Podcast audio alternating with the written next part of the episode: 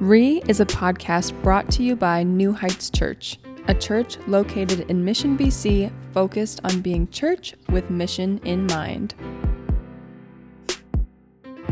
We acknowledge that we gather, live, play, and worship on the traditional, ancestral, and unceded territory of the Stolo First Nation. We are your hosts, Greg Elford and Jess Stefik, and this is the Re Podcast the prefix that hopes for more than we had before.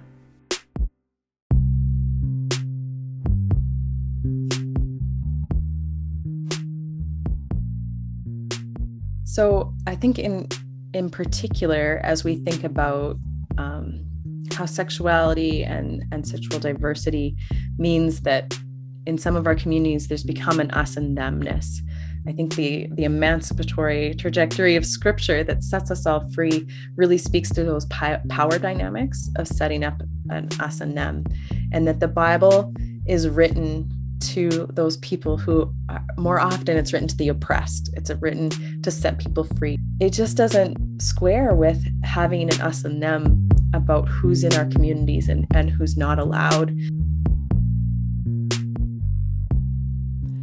Isn't it interesting how topics come up across the spectrum of experience, but because of cultural taboo, much of the common experience or unique idiosyncrasies are silenced? Today, the Re podcast is talking about issues related to sexuality. Undoubtedly, the topic spans a wide range of complex questions rooted in the core understanding of who we are, how we connect, and what to think when issues related to our sexuality push us for answers in questions that don't always have clear precedents. Who of us couldn't point to an example of dehumanizing behavior that's related to misinformed or unchecked sexuality?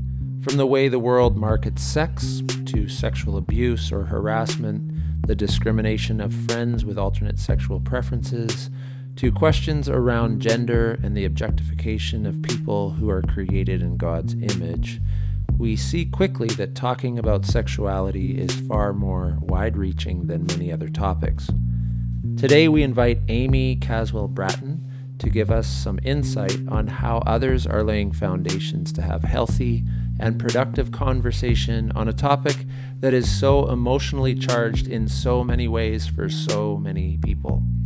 Amy comes to the Re podcast as a longtime friend, a bright thinker, and one who brings a Wesleyan historical lens as well as theological commitment to a topic that requires nuance to achieve helpful dialogue. Warning this podcast is maybe best listened to without children present.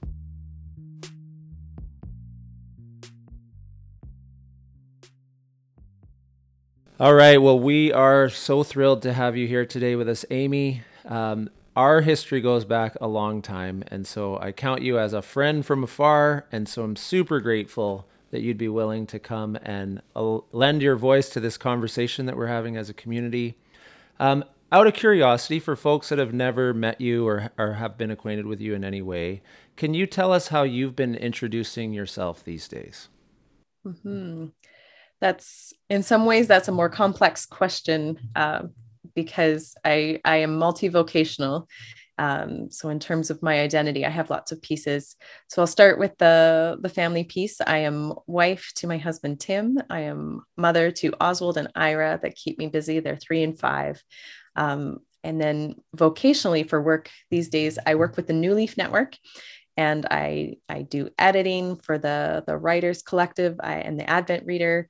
I do um, some work with the publishing new publishing division. I do lots of other behind the scenes things, and um, I also work as an adjunct professor with a few students at a time at Rocky Mountain College um, online, and I work with our church plant, a Free Methodist church plant here in Saskatoon, Saskatchewan, um, called Riversdale Neighbors Church, and we we have a team of of multi-vocational uh, ministers involved in, in that church plan as well. So lots of hats I've been wearing these days.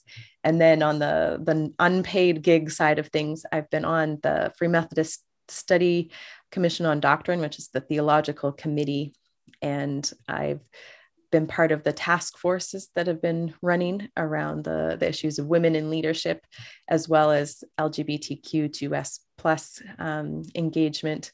So I've, I've had a good chance to, to talk theology and talk practice with Free Methodists in the last several years. I'm I'm a graduate of Regent College, and my studies there were around the history of Christian spirituality. So I love to talk about my my topic, which is early Methodist spirituality, and and there's lots of lots of conversation there as well. I I think that's maybe the the most succinct um, introduction I've heard in a while. So thank you. That gives us a great picture. Um, I'm I'd love to hear how the topics that uh, the denomination um, the Free Methodist Church in Canada, how it ended up being uh, women in ministry and issues related to um, LGBTQ2 plus. Um, I'd love to hear how that came about. Yeah, the so the women in leadership team was a little bit more of a, a no brainer as that got off the ground. I was asked to be a part of that and i've been wrestling with what does my role as a, a, woman in in ministry look like since i went to bible school and felt the the call into vocational ministry but didn't know how that would look um, and didn't end up taking a path down toward ordination and part of my journey toward in other ways either academic or parachurch has I felt the release to not pursue ordination, but to advocate for women who are called into that pastoral role and so I love thinking about that as a, a young woman. I graduated from Bible school at 23 and didn't see a place for me as a young, unmarried woman in the church. Felt like it was a boys' club.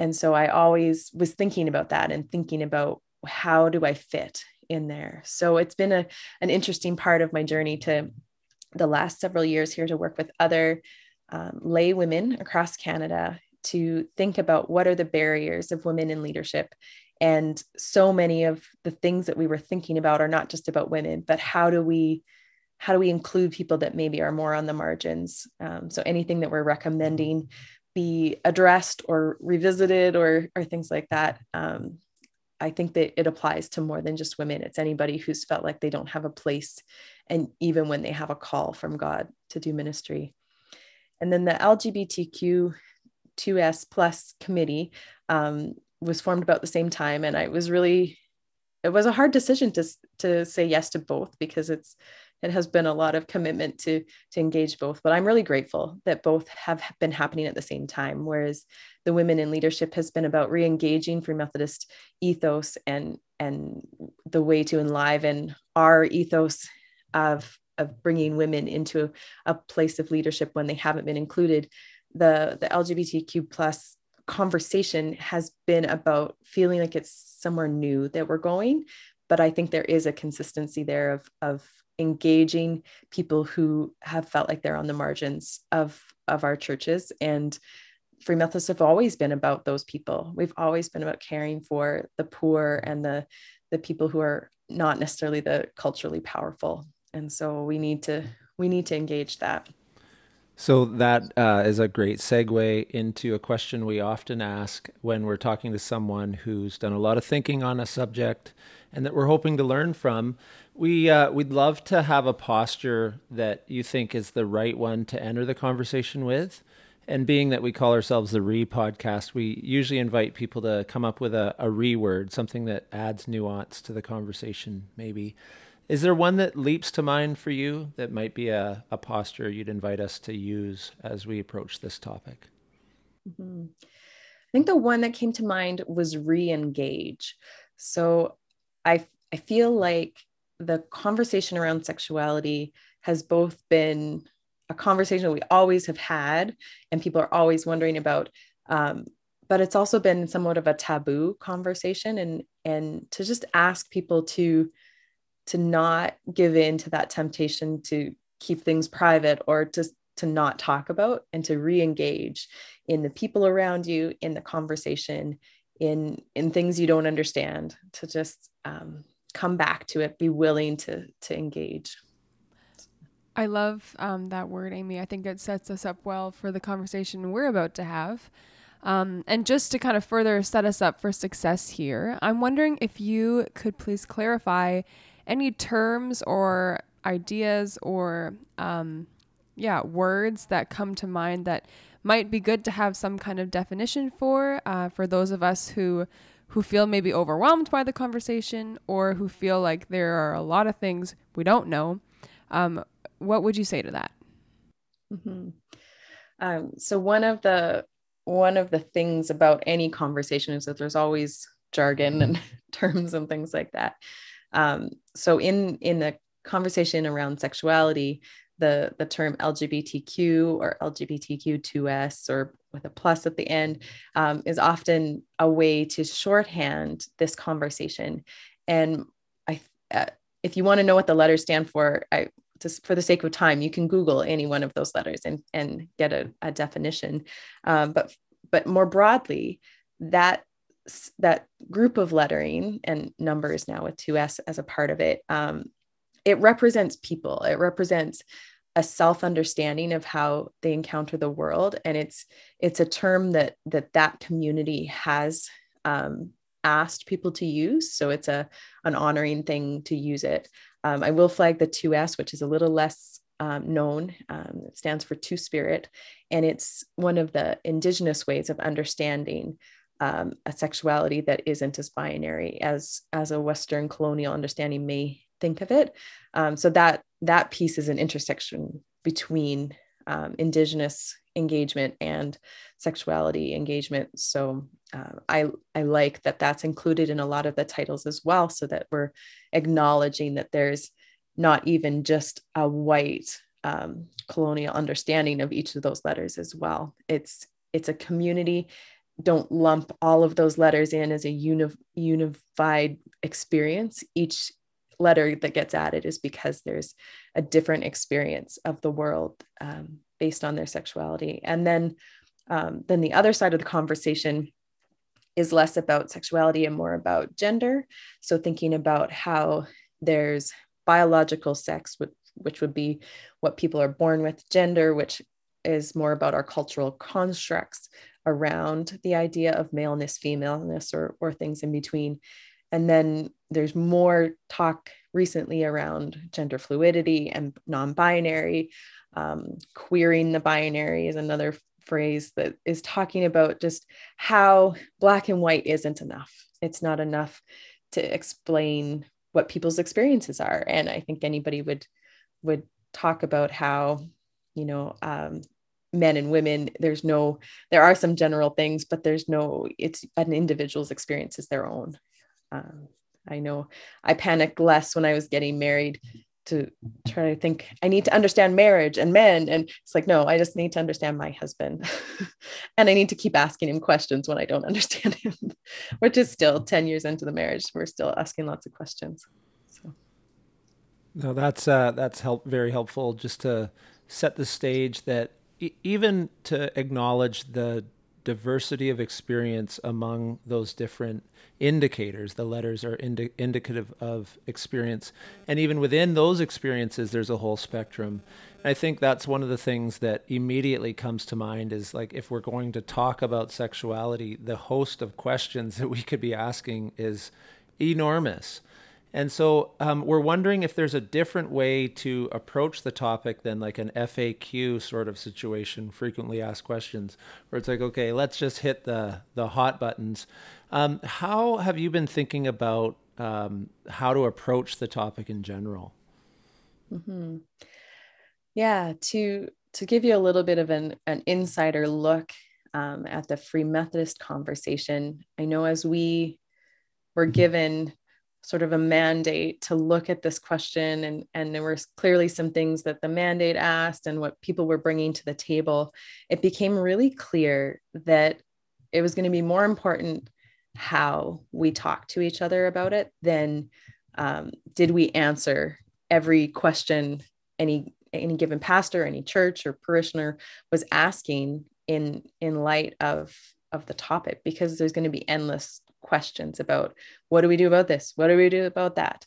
And in some ways, the more questions we got, the more we realized every situation needs to be approached as an as a particular, uh, maybe some principles behind it, but knowing that it's so complicated because there's individuals connected to it it's not just theoretical um, so i i have been quite moved to try to remind people that it matters how we talk about these things and that a foundational principle of our christian faith is that the other person and all of us in the conversation are created in the image of god and that we need to remember that that loving call to love each other is foundational that that is central to our faith. And if we can't have this conversation in a loving way then we are something's wrong with the with the conversation itself. And and that's what's been really i really struggle with how that hot button aspect of the conversation has gone um, to be so so triggering so can be so hateful. Um, and from both sides potentially that there's there's things being said that are are keeping us apart rather than drawing us into kinship with each other. Um, so the kinds of things that draw us away from recognizing our own humanity and our and the humanity of the people we're talking with and talking about um, our problems in how we have this conversation. So remembering our humanity um, and and i think for me one of the one of the reasons this conversation has been so hard is partly we don't always remember our history um, I was really blessed to study, study at Regent under a historian named Sarah Williams, and her her focus was in Victorian era. And as she reminded us, like some of these sexual taboos and sexual, even the sexual pendulum swinging another way against a taboo, really comes just from the Victorian era in the the 19, 19th century, the 1800s, and and it history if you have a bigger view of history things have changed and shifted and and to not be so scared to talk about things because um, those taboos of the victorian era to not talk and not and to keep things behind closed doors has has caused a lot more damage for our ability to surface the beauty of sexuality and the the health of sexuality as well as to address uh, when things are uh, askew and, and causing harm. So. Thanks, Amy. Yeah, I really appreciate that uh, that reminder to know that we're not just topic talking about a topic, but we're talking about real people and real people's lives. I think that how can that not change the way that we have this conversation? So, thank you for that reminder there. Um, I'm wondering you you've talked about kind of sexuality as this taboo or kind of hot topic issue that has the potential to um, create divide or or harm uh, in the way that we speak to one another. I'm wondering if you could share a little bit, and maybe this is just from your own experience, um, maybe not the end all be all of why this is such a tense topic, but what have you found um, to be some variables that make sexuality in particular so uh, so tense and particularly damaging in some cases. Mm-hmm. Yeah, I I think that it's it's a topic. I mean, I grew up in the I was a teenager in the 90s, so height of purity culture and and things like that. And as as in some ways it was taboo to talk about sexuality and in other ways it was in our face all the time. It's in uh, in the culture in the advertising. Um, and yet i don't feel like my my young years and and my even in my 20s that there was a, a fully orbed conversation. And and i do think about how the the victorian era taboos pushed that to be um, a conversation that happened behind the scenes and and if you didn't have someone to talk to about it and honestly talk about it it just it just doesn't get talked about. And then i mean our own church cultures that as long as things are good you don't really talk about things. So I, I know I never heard healthy married couples talking about sexuality and what it, a, a, positive vision of, of where we're going. So that kind of silence of just everything's okay, we're all good, that happens in a lot of areas, I think flows over into sexuality. But and yet sexuality is so close to our our bodies. It's it's it is so connected to our lived experience um, that I think it does it there is an intensity to it that that other parts of our life don't hold. Um, and yet it, we do need to be careful that it, it doesn't become an, an idol and, and a part of our our life that is is higher than what God is calling us to to be and and do. And it's it it can be life-giving. And yet we know from our culture we know from the me too movement we know i'm sure anecdotally if not personally that that sexual assault sexual harassment um, things that are based around that shaming for either behavior or identity or or just being um, is so personal to people. And we can use sexuality as a weapon so easily. Um, and and those kinds of wounds are are deep and need need healing that is is not simple and straightforward you've identified like pain as maybe the elephant in the room when we when we dive into a topic that could stretch into infidelities that have broken up families or uh, pornography addictions or like really this topic heads down all kinds of different avenues. Um, so i like the idea of of slowing the conversation down around the particularities and maybe more being cognizant of the pain in the room um, what do you think is a way to be respectful of the pain without being um, afraid to uh, have a conversation? Yeah, yeah, that's a that's a good question. Um, so one thing uh, in a conversation I had just last week, I, I was bringing to the table about my my study of Wesleyan um, spirituality, Wesleyan history, um, so John Wesley, um, 18th century minister, founder of the Methodist Church, which led to the Free Methodist Church, his understanding of spirituality and of the human person. So he, he didn't invent it; it was just what he was living with in his era. Was quite complex. That he understood the human person to be like the things that you do, yes, and you're accountable for those. But then there's a, another layer to the human person of of your inner world so whether that's anger or pain or or greed or the positive things the joy and peace and and then even below that there's another layer of of really deep motivations that that can be disordered or god can heal um, so he under- had quite a complex view of the human person. And between his time and our time shifts in understanding the human person have flattened that out.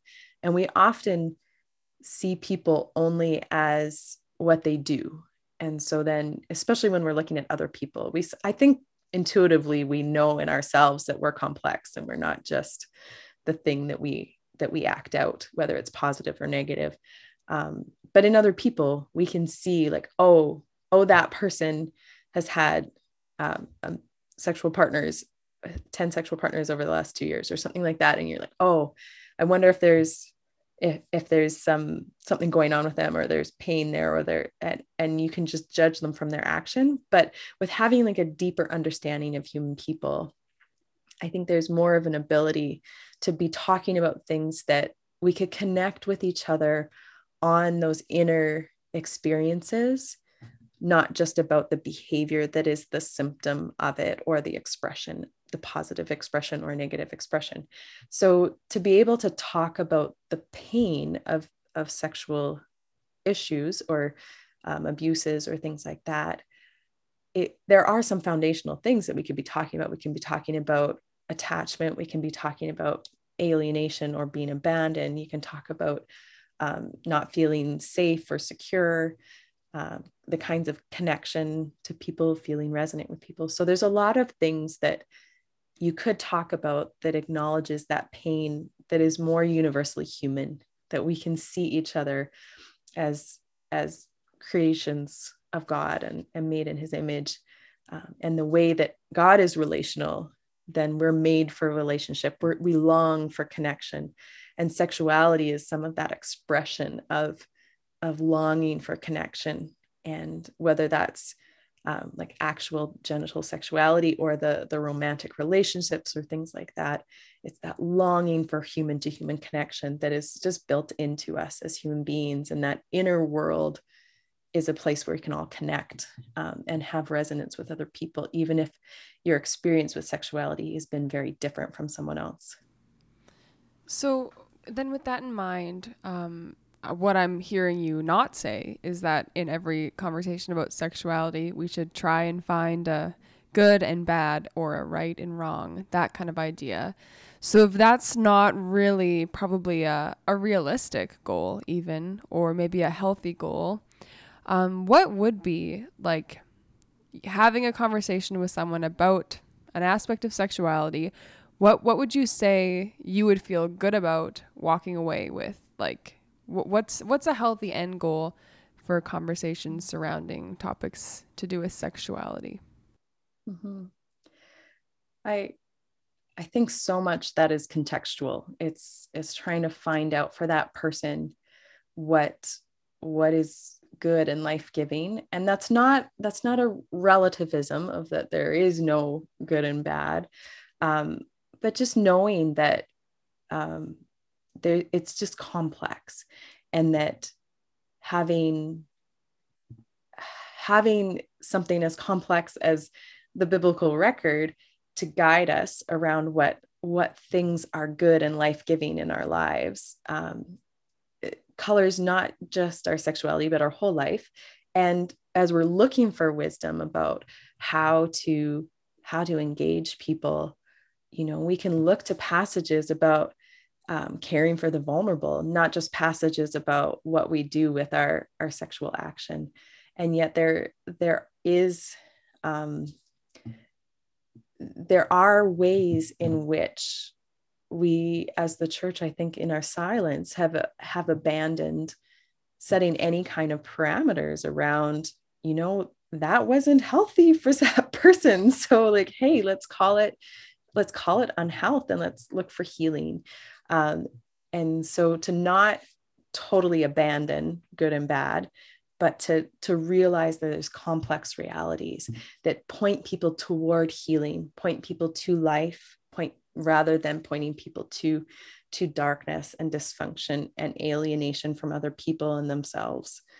Um, if we can if we can long for more of that, and and that's not to say that everybody's the best judge of their own their own goodness. We we can listen to the holy spirit on behalf of each other too and and hopefully have relationships where we know enough of that person's context to speak the hard truths sometimes. But it certainly comes better from someone who knows you and you trust than from someone who's set out i know exactly where the line is and when it gets crossed. And that kind of certainty on a lot of topics causes more harm than good i think uh, when we don't we don't use the context of our of ourselves and our people who are around us and the context of the whole of scripture to speak into moving toward more life and more um, as one of my favorite professors at regent said the emancipatory thrust of scripture. God wants to set us free.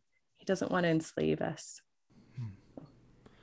Well you um, you led me right into our next question, uh, which is uh, I'm wondering like when you are digging into particular passages that people point to, and I know that's that's sometimes not helpful, um, but like avoiding them isn't helpful either, and yet when you dig into them, you see the spectrum of really um, clever uh, scholastic work, really clever kind of work in the original language that arrive at very different conclusions. And so, for a, like a layperson or someone that doesn't have time to devote to the study of things, how, how do you help us think about um, how to approach some of the passages that at, at face reading seem to be communicating something that, uh, if if we read it a certain way, um, would alienate one whole side of the conversation. Like, what what do you do with the Bible in the midst of this uh, conversation? Mm-hmm. Yeah, that's a very very complex part of this conversation. And um, a few sort of preliminary thoughts around it is don't don't give up on the Bible is the first thing. Like keep talking to God about these questions. Don't don't throw out the possibility that God has something to say um, either through scripture, through other through community, through a direct revelation through the Holy Spirit to you um, to speak into your questions and your your wonderings. Um, and then to also think about the fact that, like you said, people have studied uh, with in good faith and earnestly on these topics and have come to very different positions. And not there's not just two there's there's lots of positions. And so to if you are asking these kinds of questions to go find some of those authors and continue to find differing sides of it to hear those those journeys they've been on um, and I'm not as well read on all the possibilities as as maybe I used to be when there were less choices out there, um, how people were talking about this. But thinking about how do we read scripture and how those hard passages or passages that have been used to wound um, clobber passages i know around the women in leadership issue i, I know those clobber passages that were used um, in my context sometimes um, once you've wrestled with them and maybe once you've come to a, a peace for how you deal with it to not stop there and to continue to wrestle with all of scripture and to say okay if i if i see this passage in this way how does the rest of scripture speak to me about how i'm choosing to live my life in light of that? And if it's um, to keep wrestling until you're feeling some some consistency there some integration between you know if god's calling you to love your neighbor and a clobber passage is making you feel like you need to tell them something really um, damning and and then that's you're probably not done wrestling. You need to keep going and and keep trying to figure out how is this god speaking um, and to know that like traditionally a lot of traditions keep wrestling. That's the that's the way we engage like the rabbinic tradition that that has wrestled with scripture for for millennia. Um, and uh, it's it's a fairly new expression sometimes of thinking that the bible is just straightforward and easy to understand. And once it's said we will totally understand it and it never changes. Um, i think there's a lot of room for for asking the hard questions and, and keep wrestling i'm wondering you said earlier oh, I'm gonna. Is did you say the em- emancipatory trajectory of Scripture? Is that what you said? Mm-hmm. Okay, so I'm wondering if you could even just speak to your own kind of lens, the way that you read the Bible. Um, what's what's a helpful trajectory that you see as a constant throughout the Bible that um, you go back to to kind of interpret and think about some of these questions that we're talking about today? Mm-hmm. So I think in in particular, as we think about um, how sexuality and, and sexual diversity means that in some of our communities, there's become an us and themness. I think the, the emancipatory trajectory of scripture that sets us all free really speaks to those pi- power dynamics of setting up an us and them, and that the Bible is written to those people who are, more often it's written to the oppressed. It's written to set people free. It's written to the the slave nation of israel to to walk into the exodus. It's written to the exiled israel. It's written to the occupied um, israel as roman uh, rome occupies them. And and when we're not reading it to to see that God wants to set us free from from these political realities from from ourselves from our brokenness from our dysfunctional relationships with other people and that God's trajectory is to more healing and more wholeness. It just doesn't square with having an us and them about who's in our communities and and who's not allowed.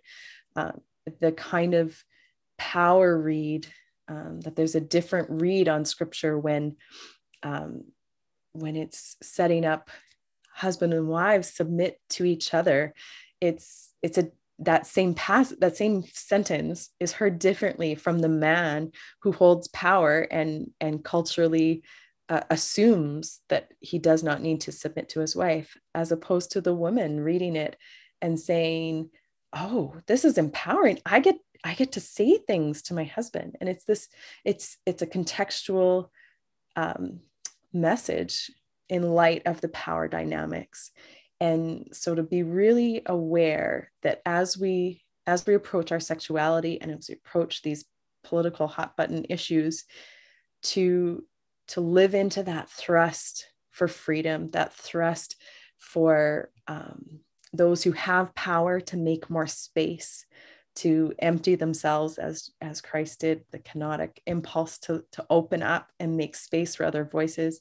And for those who do feel oppressed, feel marginalized, it's a space where Jesus looked women in the eye and talked to them particularly. He he's made way for them to be leaders in the Christian community. He he just made space for those who are on the margins to to live into more truth and more goodness and and not by giving them the power but by making power be less important and more more diffuse. So that that sort of freedom thrust would definitely be something that would color that if there's anything in our sexual ethic in our response to sexuality that leads us to more more oppression or more division then we probably haven't wrestled long enough yet with how we're reading that that that our sexual ethics bring us to wholeness. It brings us to unity. It brings us to living out um, of our own humanity and and made in god's image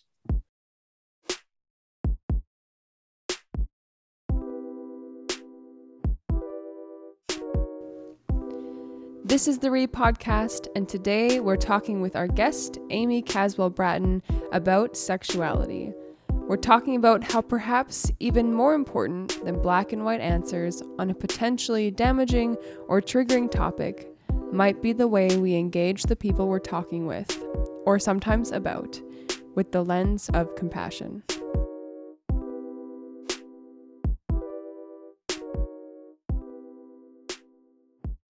As another way to have this conversation in a productive way and in a way that maybe aligns better with the trajectory of scripture this idea of of um, like power and or I guess empowerment for those who have been in less power and and taking care of those who have been pushed aside or or however you define that. I'm wondering is there some kind of container or model or something um, that gives us a picture of healthy sexuality, something that can better help us to better understand maybe what what might be along that trajectory that you're talking about. Mm-hmm. Yeah, that's a that's a, a big question to to look at, but to look at health, um, not necessarily focusing on dysfunction, I think is a good thing. Um, um, I remember someone saying we haven't as as faithful Christians who are maybe married, um, we haven't necessarily lifted the roof off our houses and said, see, come look at our healthy sexuality, um, especially for young people who haven't aren't married and aren't exposed to that part of their life maybe yet. Um, and and I think one of the main pieces to think about where we're going in terms of healthy sexuality is is health in general in our whole beings? Like what what things about our sexuality give us um, more more integration between the things that we think about and the things that our our lives act out? Um, places where where there's not that um, dissonance in our heart when we when we do something that that doesn't jive with with what we think and value um, so then i mean that does beg the question of what do we value of of positive sexuality? Um, and it's a, a place where where we can connect and feel safe and have intimacy. Uh, and that's not limited to to um, genital sexuality. I know um, in this season of of my own marriage post kids and busy parenting life um, it's it, the the intimacy of a a cuddle during a movie or something like that is is important um, to our marriage as much as um, having sexual intimacy. And um, definitely my my experience of my body has shifted over the childbearing years which i i honestly never thought of as a young person and thinking about sexuality.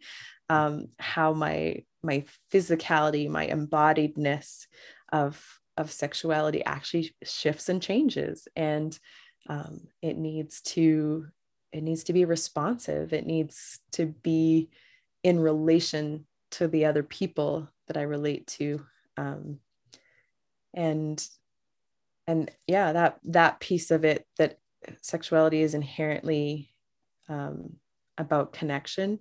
And so to anything that that disconnects you more than connects you um, so if if we're thinking of some of the the things in our culture that lead to more disconnection um, say porn and things like that than things that are positive and bring you back into a deeper connection with yourself and a connection with people around you is is a positive and healthy expression of, of your sexuality.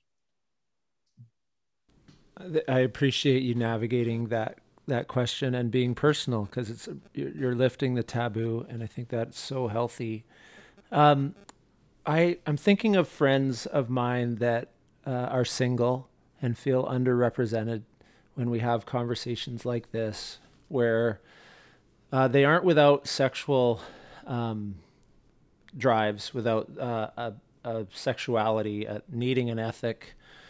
And yet, so much of the conversation is around like healthy marriage. And yet, we, we see this call to singleness that it, it, it certainly doesn't sound like a downgrade when Jesus and Paul talk about it in Scripture. And so I'm curious if you could speak to our single friends a little bit of like, what does it look like to have a healthy view of your sexuality when um, maybe you've felt called to be a single, or maybe you um, have never met someone that uh, you've desired a deeper relationship with, or that opportunity hasn't come up in your life? How does this conversation reach uh, out to folks that find themselves in that position? Yeah, that's that's important, and it it's been important to me as well. Um, I didn't I didn't meet my husband at the age of 16 and high school sweethearts or anything like that. So I I definitely through my 20s was wrestling with that question. And one of the moments that caused me to just have a big sigh of relief was when I heard someone interpret the the passage in Genesis about um, Eve being created for for Adam um, in the context of bigger community. That it wasn't a it, that need for not to not be alone wasn't about the marital relationship. It wasn't about pairing everybody off. Um, that I heard one time that a young adult ministry was called pairs and spares. I'm like, how how horrible is that for the for the spares and i know like most of my 20s i was i was a spare and i wasn't i wasn't in relationships at all. And i i felt alienated from that way. Like i heard people talk about marriage being the sanctifying way to learn about god and yourself. And it was like oh so all these things i'm learning in my 20s don't count. Um, so realizing that that God creating Eve for Adam could be a sign of God wanting everyone to be in community, not necessarily within romantic relationships, was a big sigh of relief to me to say, I can find that fulfillment of the drive for community in ways other than genital sexuality or married relationship. That there are so many ways and even once being married real i had a somebody offer advice at a bridal shower of like don't expect your husband to meet all your emotional needs because he's not going to. And it was just such a good grounding like we all need so many more than just one person in our life. And by inviting singles into our family systems by creating um, positive platonic relationships between men and women that aren't assumed that they'll get married. So stop teasing those men and women who have good friendships that they should get married.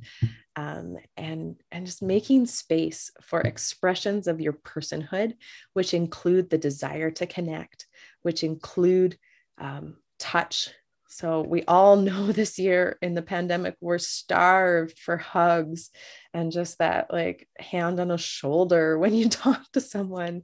I feel like every time I go for even a physical walk with my friend and we don't hug to say goodbye, that part of my being that longs for connection isn't there. So the the mm. touch that is non-sexual is is so important for all of us, whether we have a sexual expression, sexual partner or not and to affirm for those who are single that your expression of sexuality, of your personhood, and your longing for connection, there's ways to find deep meaning in that. And and like frankly, there are days when I don't want to navigate the complexity of being married and not having any energy after putting kids to bed to, to keep our relationship healthy. And and the single life i lived while i was um, living i was living in vancouver and studying theology and living on my own in a little bachelor suite there was a beauty to that that gave me space to follow the calling that god had put on my life. And and then when i was called into relationship with my husband um, to continue to see my understanding of myself shift um, that doesn't exclude ways of finding meaning and connection uh, with other people still.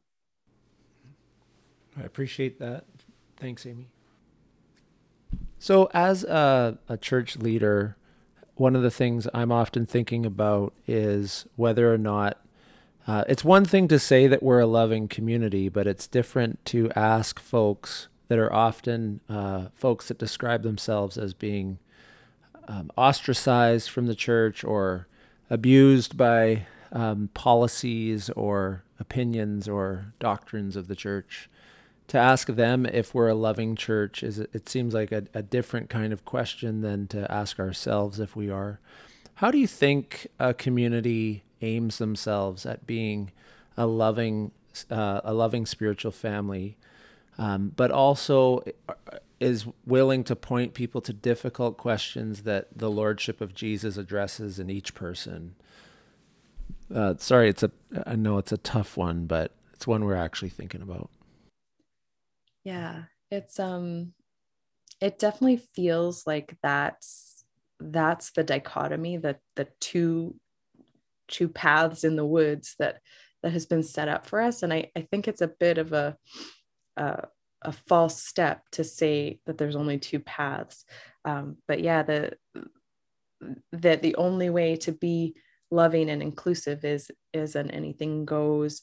Um, your whatever you bring to the table will not be questioned. Um, and that i don't think personally i don't think that that's consistent with the christian witness.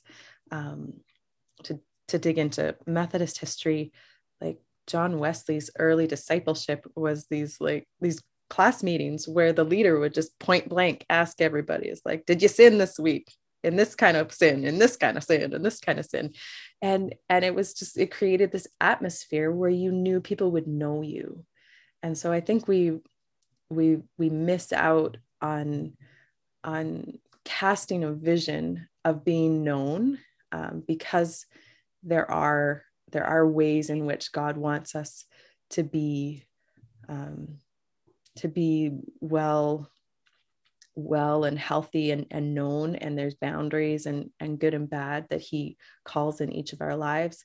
Um, and and there is a way in which we can love people by setting those boundaries and and knowing them.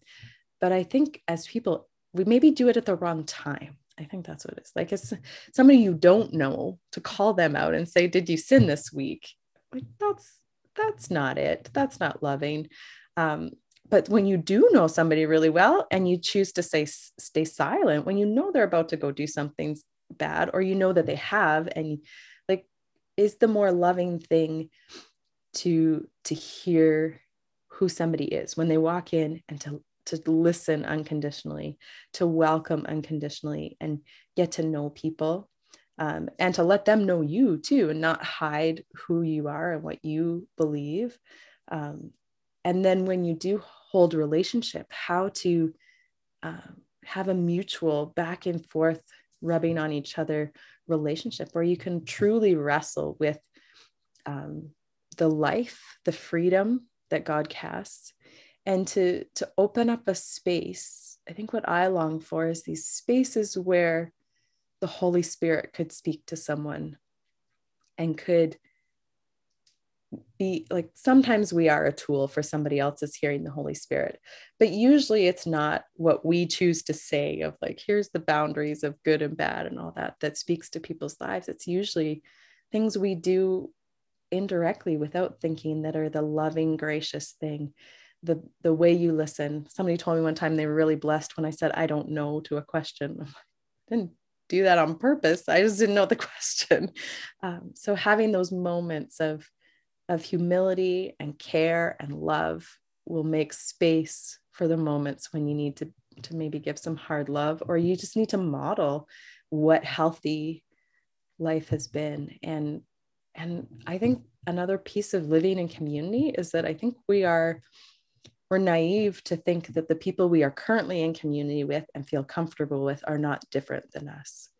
Um, so to to know that the people around us who we have lived with long enough to to call community call extended family call the kinship of god with to assume that they are not quite different than us and that those people on the outside are definitely the different ones and these ones on the inside are the same um, i think is a little naive. So to know that people out there who you don't know yet can be your your close kinship as well if you if you welcome them in. And then um, those who are close to you may think differently and yet you you've committed to them. You're, they're your family and and that's good. We are so grateful that you would uh, sit on the hot seat so to speak today amy. And and i what i love is that you've you've changed the whole atmosphere where it isn't that kind of a conversation. It isn't a hot topic. It's something that we all are wrestling with, or that we all should admit we're wrestling with. Who of us hasn't had some something related to our sexuality play into some kind of difficult question or painful experience? And so we really appreciate you taking time to um, speak with us and share personal stories and point us in a direction of the emancipation of house of scripture or i forget how you said it exactly but it was a freeing word and we will take that um, and run with it. Thank you so much. Thanks for having me.